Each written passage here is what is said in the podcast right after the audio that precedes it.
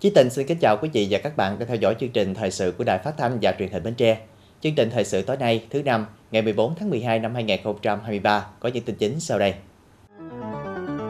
Sau 10 năm thực hiện nghị quyết số 29 của Ban chấp hành Trung ương Đảng khóa 11, hệ thống giáo dục quốc dân ngày càng hoàn thiện, quy mô và mạng lưới cơ sở giáo dục phát triển, đáp ứng tốt nhu cầu học tập suốt đời của người dân. Hội Cựu Thanh niên Xung phong tỉnh phối hợp tổ chức họp mặt kỷ niệm ngày thành lập đại đội C2012 Nguyễn Văn Tư Bến Tre 20 tháng 12 năm 1965, 20 tháng 12 năm 2023. Sở Công Thương tổ chức tập huấn về phát triển nguồn nhân lực thương mại điện tử cho cán bộ công chức viên chức quản lý nhà nước và doanh nghiệp trên địa bàn tỉnh. Quyện thành phố quan tâm tạo điều kiện phát triển hoạt động nuôi trồng thủy sản theo hướng chất lượng sạch an toàn, đáp ứng yêu cầu của thị trường.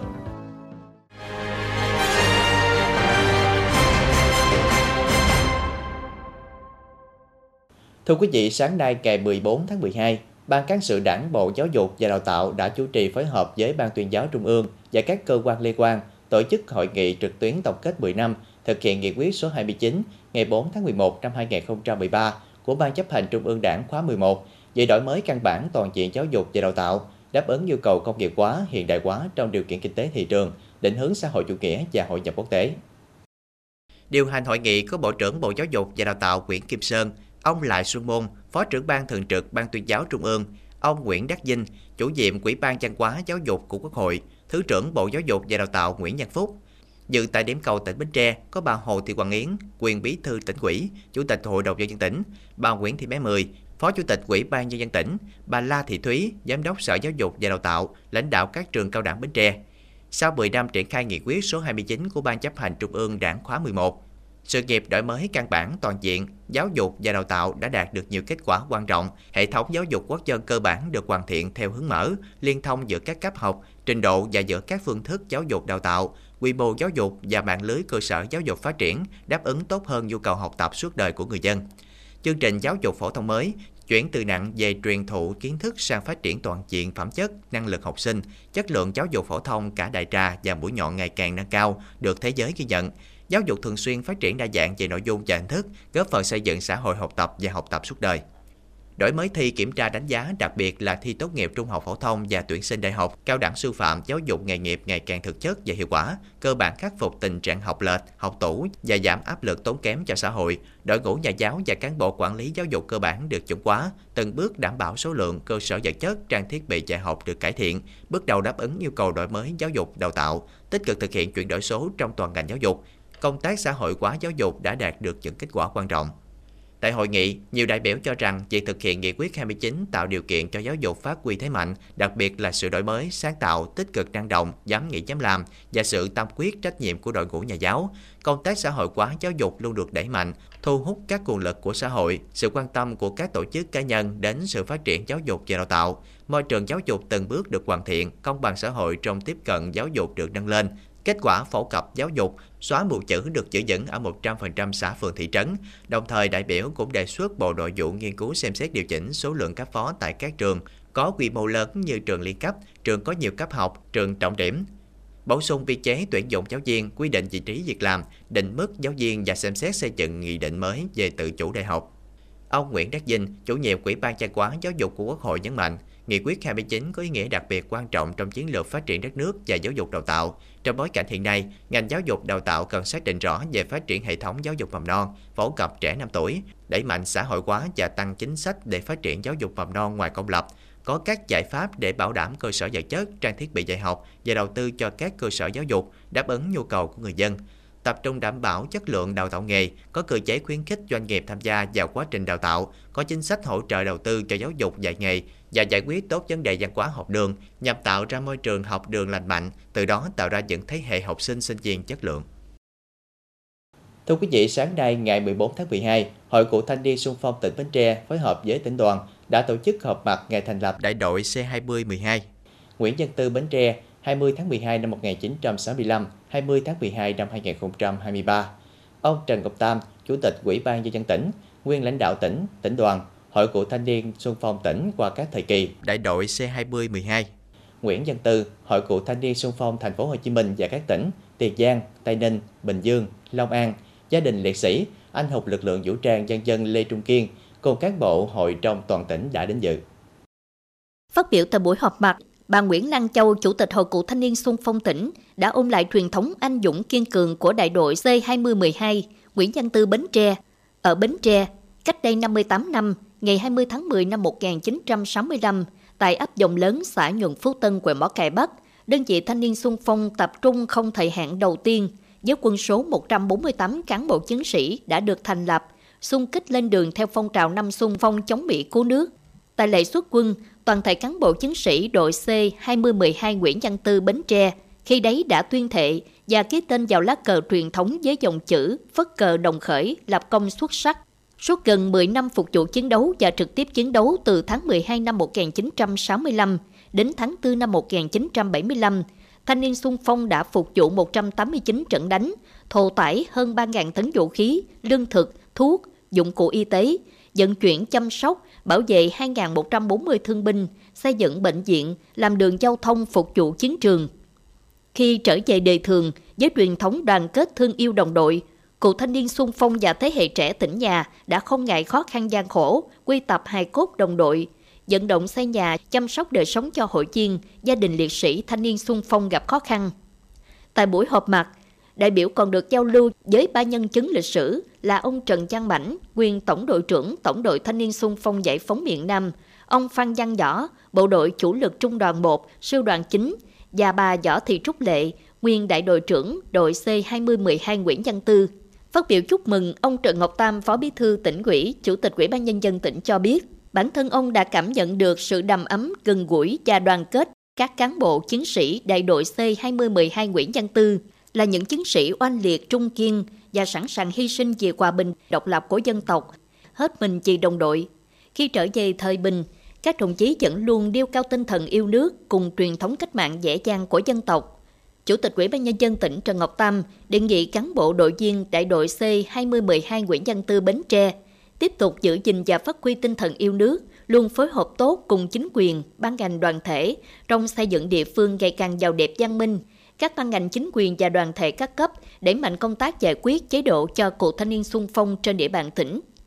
Dịp này, Hội cựu thanh niên xung phong tỉnh đã trao tặng 30 phần quà, mỗi phần quà trị giá 2 triệu đồng cho cựu thanh niên xung phong và gia đình thương binh liệt sĩ và cán bộ hội gặp khó khăn.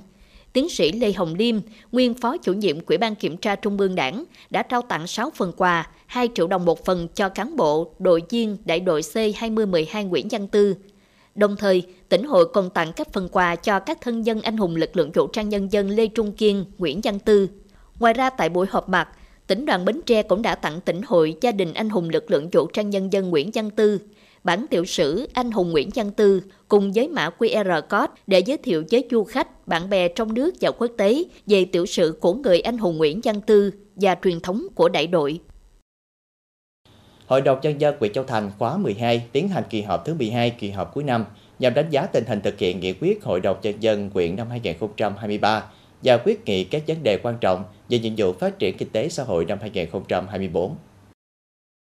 Năm 2023, tình hình kinh tế xã hội của huyện Châu Thành có bước phát triển, cơ cấu kinh tế chuyển dịch theo hướng tích cực, có 32 trên 39 chỉ tiêu nghị quyết đạt từ 100% trở lên, 3 chỉ tiêu đạt từ 80% đến dưới 100%, một chỉ tiêu đạt từ 50% đến dưới 80% và 3 chỉ tiêu đạt dưới 50%.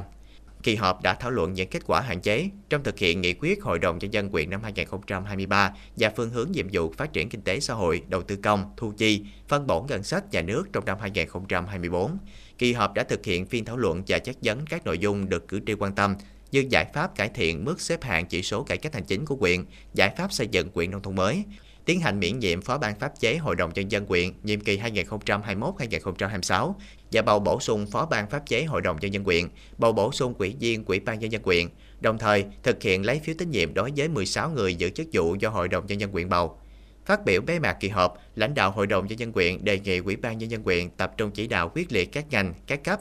để nhanh tiến độ thi công các công trình dự án, tập trung giải ngân vốn đầu tư nguồn ngân sách nhà nước, Ủy ban nhân dân quyện, các phòng ban, các xã thị trấn cần thực hiện phương thức làm việc theo hướng sát người, sát việc, sát cơ sở, nâng cao hơn nữa tinh thần trách nhiệm, đề cao tính chủ động, đồng thuận, sáng tạo, cộng đồng trách nhiệm giữa các cấp các ngành, đặc biệt là nâng cao trách nhiệm của người đứng đầu trong thực thi nhiệm vụ được giao. Thưa quý vị, ngày 14 tháng 12, Sở Công Thương tỉnh Bến Tre đã tổ chức chương trình tập huấn đào tạo phát triển nguồn nhân lực thương mại điện tử cho cán bộ công chức, viên chức, quản lý nhà nước tỉnh Bến Tre, cho cán bộ công chức, viên chức, quản lý nhà nước và doanh nghiệp trên địa bàn tỉnh.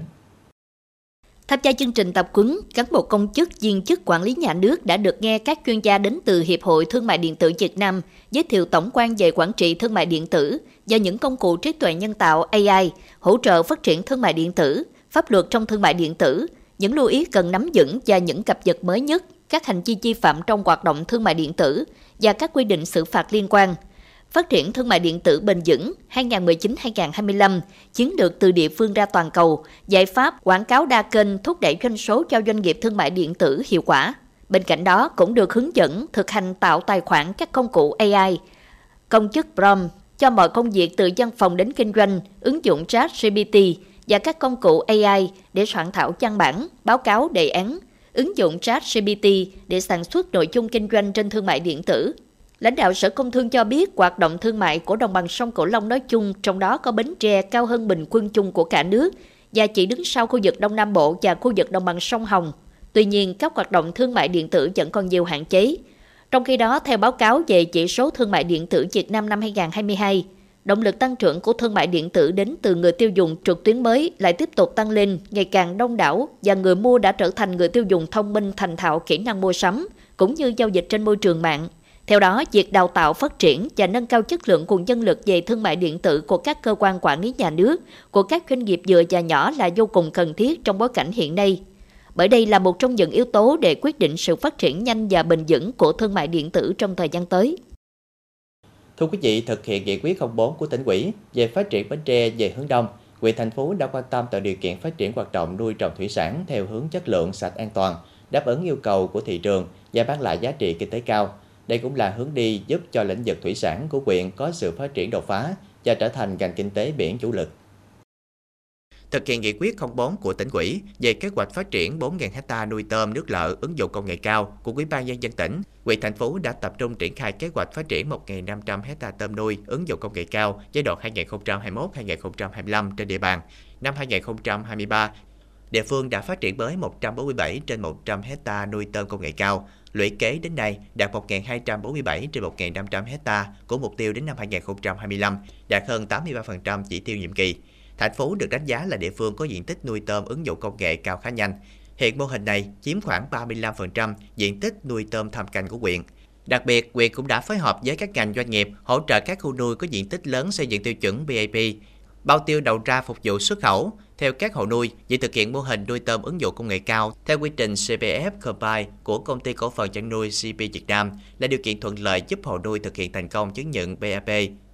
Chứng nhận chất lượng này đã mang lại lợi ích vượt trội cho người nuôi ngay trong những thời điểm hoạt động nuôi tôm gặp rất nhiều khó khăn. Tôi đã tham gia cái chứng chỉ BB này từ tháng 11 năm 2022 thì mang lại rất là nhiều lợi ích cho tôi. Thứ nhất là tôi sẽ tự chủ động có trách nhiệm để mà bảo vệ môi trường, à, về an toàn sinh học, về à, khống chế dịch bệnh hay về công đời sống công nhân thì à, mọi thứ nó sẽ hiệu quả và mang đến năng suất hiệu quả cao trong quá trình nuôi. Và về cái giá cả thì lúc nào cũng cao hơn thị trường từ 10 đến 15 ngàn thì cũng mang đến lợi nhuận cho tôi. Đặc biệt là năm nay năm 2023 thì tôi luôn sản xuất thành công được 3 vụ liên tục. Ngoài nuôi thăm canh, hoạt động nuôi thủy sản quảng canh cũng được quan tâm phát triển theo hướng tăng năng suất chất lượng,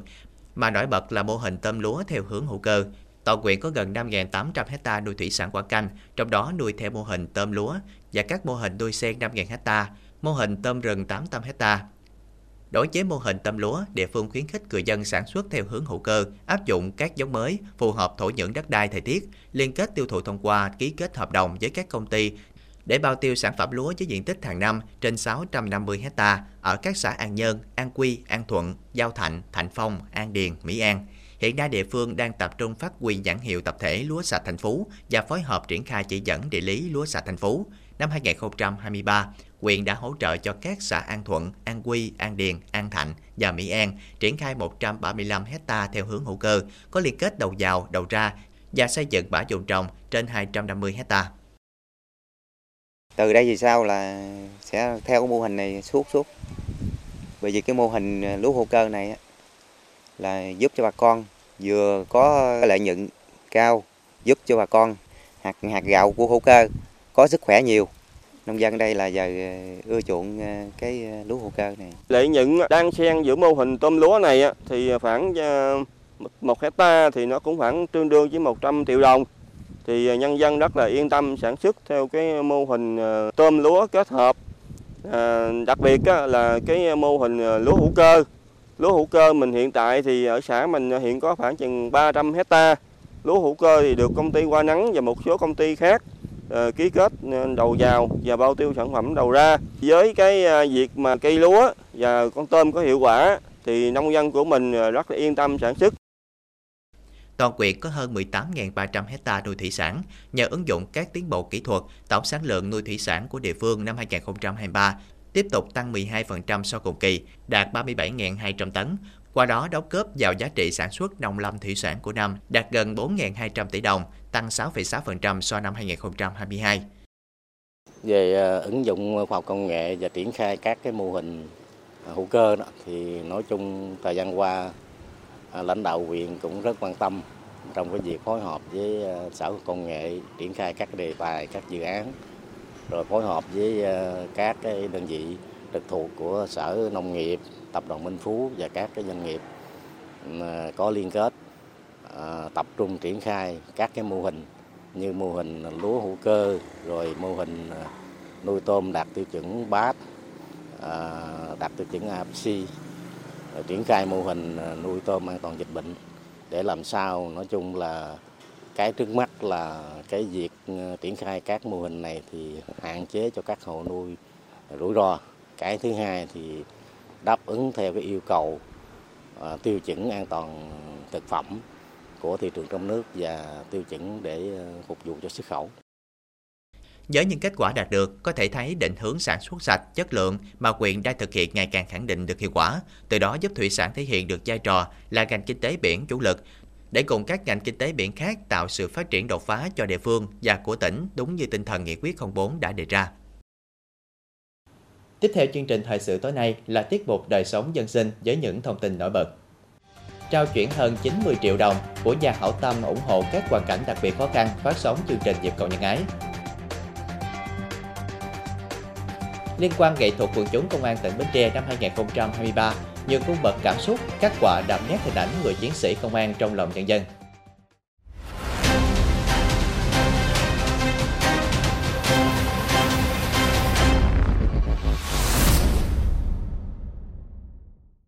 Thưa quý vị, nông nghiệp được coi là lợi thế quốc gia nhưng lại thiếu trầm trọng nguồn nhân lực chất lượng cao. Đáng nói là các ngành đào tạo nông nghiệp, lâm nghiệp và thủy sản khó thu hút học sinh sinh viên. Hệ lụy là các doanh nghiệp nông nghiệp rất khó tìm kiếm được nhân sự có trình độ theo nhu cầu tuyển dụng.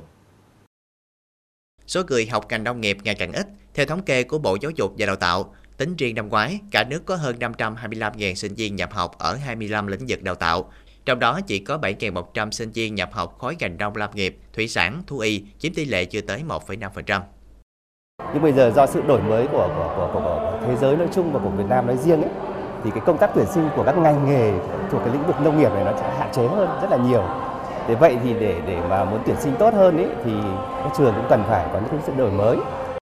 Đây là buổi học về tự động hóa của các sinh viên trường cao đẳng cơ điện Hà Nội. Ngành học này có thể cung cấp nhân lực cho khu vực sản xuất chế biến nông sản công nghệ cao. Thế nhưng khi được hỏi, hầu như các em không định hướng sẽ làm việc trong ngành nông nghiệp. Em nghĩ là nếu như em tốt nghiệp, em sẽ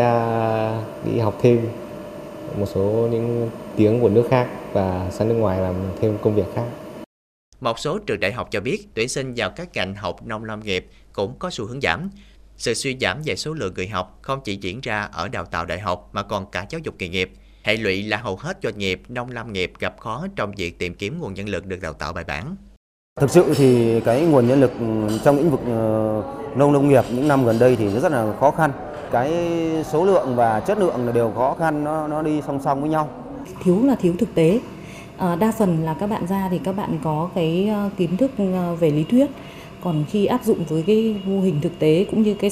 lĩnh vực ngành nghề thực tế của doanh nghiệp thì đến lúc đấy thì đa phần là các doanh nghiệp hay như bản thân doanh nghiệp chúng tôi là phải đào tạo rất kỹ lại Theo các chuyên gia, việc có thu hút người học một phần liên quan đến xu hướng thoát ly nông nghiệp trong quá trình công nghiệp hóa. Bộ Nông nghiệp và Phát triển Nông thôn cho rằng đã đến lúc phải xem lại trách nhiệm của cơ quan quản lý ngành cũng như các trường đào tạo cần thay đổi cái nhìn về ngành nông nghiệp. Chúng ta phải xem xét lại trách nhiệm của mình, trách nhiệm của Bộ Quản lý chuyên ngành, của các trường nông nghiệp. Mình đã làm hết sức mình chưa? Mình đã truyền cái cảm hứng cho các em chưa? Và mình giới thiệu cho các em, các học sinh rằng làm nông nghiệp không học nông nghiệp không nghĩa là ra đồng không nghĩa là trồng trọt hay là chăn nuôi hay là xuống ao hồ làm nông nghiệp vẫn là có những ngành công nghệ vi sinh vẫn là ở trong những cái phòng thí nghiệm tức là những cái đỉnh cao về khoa học công nghệ trong lĩnh vực nông nghiệp Lãnh đạo Bộ Nông nghiệp và Phát triển Nông thôn cũng nhấn mạnh, muốn nâng tầm nông nghiệp Việt phải bắt đầu từ nguồn nhân lực. Theo đó, lĩnh vực sản xuất này cần được nhận diện là một ngành kinh tế tổng hợp, bao gồm cả các ngành khoa học công nghệ cao, từ đó định hướng đào tạo nguồn nhân lực đáp ứng được yêu cầu thực tiễn của xã hội. Thưa quý vị, ngày 14 tháng 12, Đài Phát thanh và Truyền hình Bến Tre, Hội chữ thập đỏ tỉnh Bến Tre đã thay mặt nhà hảo tâm ủng hộ các hoàn cảnh đặc biệt khó khăn phát sóng chương trình nhịp cầu nhân ái, chuyển tặng tiền đến các gia đình. Có 7 hộ gia đình đã được nhận tiền hỗ trợ trong đợt này, với tổng số tiền hỗ trợ từ nhà hảo tâm là 91 triệu 400 ngàn đồng. Trong đó, địa chỉ của Đài Phát thanh và Truyền hình Bến Tre nhận được 71 triệu 900 ngàn đồng. Địa chỉ của Hội chữ thập đỏ tỉnh Bến Tre nhận được 19 triệu 500 ngàn đồng. Tính từ đầu năm 2023 đến nay, chương trình Dịp Cậu Nhân Ái của Đài Phát thanh và Truyền hình Bến Tre đã phát sóng, kêu gọi cộng đồng cứu giúp cho trên 40 trường hợp là hộ nghèo lâm vào hoàn cảnh khó khăn đặc biệt do ốm đau tai nạn, với tổng số tiền vận động trợ giúp 971 triệu 995 ngàn đồng. Địa chỉ của Đài Phát thanh và Truyền hình Bến Tre đã tiếp nhận và chuyển đến hộ gia đình 530 triệu đồng. Hội chữ thập đỏ tỉnh Bến Tre đã tiếp nhận chuyển đến hộ gia đình hoặc cùng các tổ chức cá nhân và hảo tâm đến thăm trực tiếp ủng hộ cho các hoàn cảnh được phát sóng chương trình dịp cầu nhân ái 441 triệu 995 ngàn đồng. Bộ Y tế vừa có dự thảo thông tư thanh toán chi phí thuốc, vật tư y tế trực tiếp cho người tham gia bảo hiểm y tế. Theo đó, người bệnh được chuẩn đoán kê đơn, chỉ định thuốc, vật tư y tế nhưng không sẵn có tại cơ sở khám chữa bệnh tự mua bên ngoài sẽ được bảo hiểm y tế thanh toán trong khoảng 40 ngày nếu đủ điều kiện. Dự thảo được xây dựng trong bối cảnh tình trạng thiếu thuốc kéo dài để người dân đi khám chữa bệnh bằng bảo hiểm y tế phải tự mua thuốc điều trị. Hiện dự thảo được đăng tải trên cổng thông tin điện tử chính phủ nhằm xin ý kiến của các cơ quan ban ngành, người dân để hoàn thiện. Dự kiến năm 2024 thông tư này được ban hành. Trước tình trạng thiếu máu ở nhiều tỉnh thành phía Nam, Thời gian qua, Viện Quyết học truyền máu Trung ương đã hỗ trợ trên 3.000 đơn vị máu cho miền Trung Tây Nguyên, Tây Nam Bộ. Hiện các địa phương này đã mua sắm các trang thiết bị tiếp nhận máu. Viện Quyết học truyền máu Trung ương sẽ tiếp tục hỗ trợ đến khi phía các tỉnh miền Nam có đủ máu để phục vụ công tác truyền máu và điều trị cho bệnh nhân. Để khắc phục tình trạng khan hiếm máu điều trị, chuỗi ngày Hội Hiến máu tình nguyện Chủ nhật đỏ đã trở thành một phần không thể thiếu trong suốt 30 năm phát động phong trào hiến máu tình nguyện của nước ta. Chủ nhật đỏ lần thứ 16 năm 2024 diễn ra từ tháng 11 năm 2023 đến hết tháng 3 năm 2024 tại 45 tỉnh, thành phố trên toàn quốc. Thưa quý vị, liên quan nghệ thuật quần chúng Công an tỉnh Bến Tre năm 2023 diễn ra trong 2 ngày 14 và ngày 15 tháng 12 với sự tham gia của đoàn nghệ thuật quần chúng Công an 8 huyện, thành phố và khối cảnh sát nhân dân, khối an ninh nhân dân, khối xây dựng lực lượng. Các đội tham gia đã mang đến những sản phẩm nghệ thuật ấn tượng và nhiều cung bậc cảm xúc đập màu sắc của lực lượng công an nhân dân, được khán giả đón nhận và cán bộ chiến sĩ cổ vũ nhiệt tình. Tiết mục tham gia liên quan thuộc các loại hình tân nhạc, cổ nhạc, múa, ca múa, độc tấu và quà tấu nhạc cụ. Mỗi đoàn tham gia biểu diễn tối đa 30 phút. Nội dung các tiết mục chương trình theo chủ đề giữ trọn niềm tin, ca ngợi đảng, bác Hồ, ca ngợi quê hương đất nước, truyền thống đấu tranh cách mạng của dân tộc, ca ngợi hình ảnh người chiến sĩ công an nhân dân trong công tác bảo vệ an ninh chính trị và giữ gìn trật tự an toàn xã hội gắn với phong trào công an nhân dân học tập thực hiện 6 điều bác Hồ dạy, phong trào thi đua vì an ninh tổ quốc, ca ngợi người chiến sĩ công an cơ sở vì bình yên cuộc sống, bản lĩnh nhân dân, vì nước quên thân, vì nhân dân phục vụ. Khi nhận được kế hoạch của giám đốc công an tỉnh, đội thi đã khẩn trương tiến hành các khâu như à, chuẩn bị nội dung và dự kiến về nhân sự để tham gia. Đội thi đã tiến hành tập luyện tích cực trong thời gian gần nhất, ngắn nhất để à, đạt kết quả tốt trong lần thi lần này. Tham gia liên quan nghệ thuật quần chúng Công an tỉnh Bến Tre năm 2023 thì à, đoàn nghệ thuật quần chúng, khối xây dựng lực lượng cũng như các đơn vị khác à, đều thể hiện cái quyết tâm cao à, ra sức tập luyện và sắp xếp cái thời gian ngoài giờ làm việc để có thể là quy động tất cả các thành viên từ nhiều đơn vị địa phương khác nhau để mang đến những cái tiết mục đặc sắc nhất Ờ, gửi đến ban giám khảo cũng như quý khán giả trong cái kỳ liên quan lần này à, qua đó thì nhằm khắc họa rõ nét cái hình ảnh của người chiến sĩ công an trên tất cả các lĩnh vực cũng như trong công tác đảm bảo an ninh trật tự phục vụ phát triển kinh tế xã hội của tỉnh nhà trong không khí thi đua sôi nổi, các đoàn nghệ thuật quần chúng đã cống hiến nhiều tiết mục đặc sắc, đậm tính nghệ thuật, thể hiện được nhiều cung bậc cảm xúc từ nhẹ nhàng sâu lắng đến sôi nổi hào hùng, với sự đầu tư chuẩn bị công phu, sáng tạo trong cách biên đạo dàn dựng. Các đội tham gia đã mang đến liên quan những tiết mục đặc sắc, góp phần khắc họa đậm nét hình ảnh người chiến sĩ công an trong lòng nhân dân. Liên quan năm nay thì có những cái điểm mới so với những năm ờ, trước đây là có sự đổi mới về nội dung và hình thức tổ chức liên quan. À, về thể loại thì rất đa dạng phong phú, về tân nhạc, ờ, cổ nhạc, múa hát múa và hòa tấu. Trong đó thì các tiết mục tham gia ngoài cái lực lượng của các bộ chiến sĩ trong ngành ra thì có lực lượng cộng tác viên ở ngoài ngành cùng tham gia À, trong thời gian vừa qua thì các địa phương tập luyện hết sức là à, hăng say và à, các tiết mục thì được chuẩn bị rất là chu đáo. Hy vọng cái mùa liên quan năm nay sẽ có nhiều cái chương trình tiết mục đặc sắc Liên quan nghệ thuật quần chúng Công an tỉnh Bến Tre năm 2023 là cơ hội để tăng cường sự giao lưu, học tập, trao đổi kinh nghiệm, nâng cao trình độ, năng lực sáng tạo dàn dựng và tổ chức biểu diễn, thắt chặt hơn nữa tinh thần đoàn kết giữa các cơ quan đơn vị địa phương, đồng thời tạo không khí vui tươi, phấn khởi, góp phần duy trì và phát triển công tác văn hóa, văn nghệ và phong trào văn nghệ trong lực lượng công an toàn tỉnh. Theo đánh giá của Ban An toàn giao thông tỉnh năm 2023, tình hình trật tự an toàn giao thông, vệ sinh môi trường tại các cảng, bến thủy nội địa, khu neo đậu trên toàn tỉnh được đảm bảo. Cảng vụ đường thủy nội địa tỉnh đã thực hiện tốt chức năng nhiệm vụ, quản lý chặt chẽ các phương tiện và thực hiện việc kiểm tra cấp phép vào rời cảng, bến thủy nội địa và khu neo đậu đúng theo trình tự quy định của pháp luật. Địa bàn tỉnh có 74 bến thủy nội địa hoạt động không phép, trong đó có 34 bến nằm trong hành lang an toàn các công trình và 40 bến đang hoạt động chưa được cơ quan có thẩm quyền cho phép. Đây là nguy cơ tiềm ẩn gây mất an toàn giao thông và gây ô nhiễm môi trường nghiêm trọng. Vì thế, cảng vụ đã tăng cường kiểm tra, xử lý vi phạm hành chính đối với các phương tiện vào xếp dỡ hàng hóa, hành khách ở những vị trí chưa được công bố, cấp phép hoạt động tại các bến thủy nội địa. Trong năm 2023, đã xử lý vi phạm đối với 12 trường hợp, phạt hành chính 90 triệu đồng. Trong năm 2023, Cảng vụ đường thủy nội địa tỉnh tổ chức hội nghị tuyên truyền phổ biến pháp luật về đảm bảo trật tự an toàn giao thông đường thủy nội địa cho hơn 120 đại biểu là chủ các cảng và bến, chủ các công trình đang thi công trên luồng tuyến, các đơn vị thi công trên các tuyến sông, kênh do tỉnh quản lý, tuyên truyền phổ biến pháp luật về giao thông đường thủy, cấp phát hơn 1.400 bộ tài liệu đến tổ chức cá nhân doanh nghiệp bến thủy nội địa, khu neo đậu, chủ phương tiện và người tham gia giao thông đường thủy trong 11 tháng năm 2023, đơn vị đã tăng cường công tác kiểm tra điều kiện an toàn của các cảng bến thủy nội địa, khu neo đậu, đã lập biên bản vi phạm hành chính đối với 125 trường hợp, trong đó có 9 cảng bến và 116 phương tiện với số tiền hơn 175 triệu đồng. Năm 2023, cảng vụ đường thủy nội địa tỉnh đã cấp phép cho 9,3 ngàn lượt phương tiện được vào rời cảng, khu neo đậu. Trong đó có 6.280 lượt phương tiện vận tải hàng hóa, và hơn 300 lượt phương tiện vận tải hành khách. Cảng vụ cũng đã hoàn thành kế hoạch kiểm soát tải trọng phương tiện hoạt động tại cảng, bến thủy nội địa thuộc phạm chi quản lý. Hiện tại, 100% đối tượng thuộc diện quản lý đã ký cam kết và niêm yết kiểm soát tải trọng theo quy định.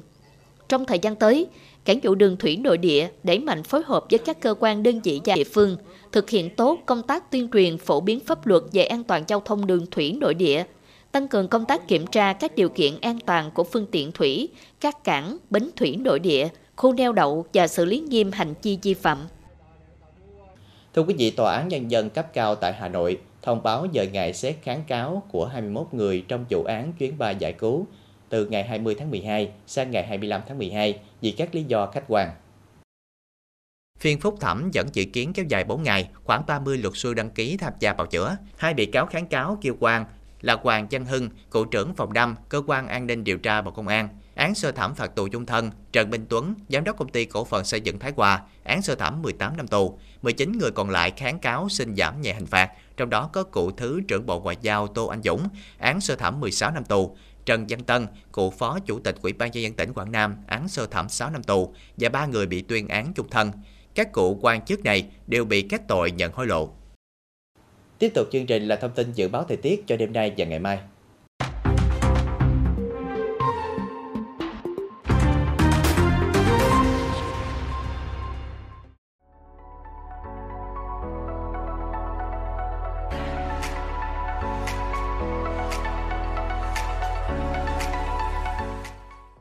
Đến đây, chúng tôi xin kết thúc chương trình thời sự buổi tối trên sóng truyền hình Bến Tre. Cảm ơn quý vị và các bạn đã quan tâm theo dõi. Thân ái, chào tạm biệt.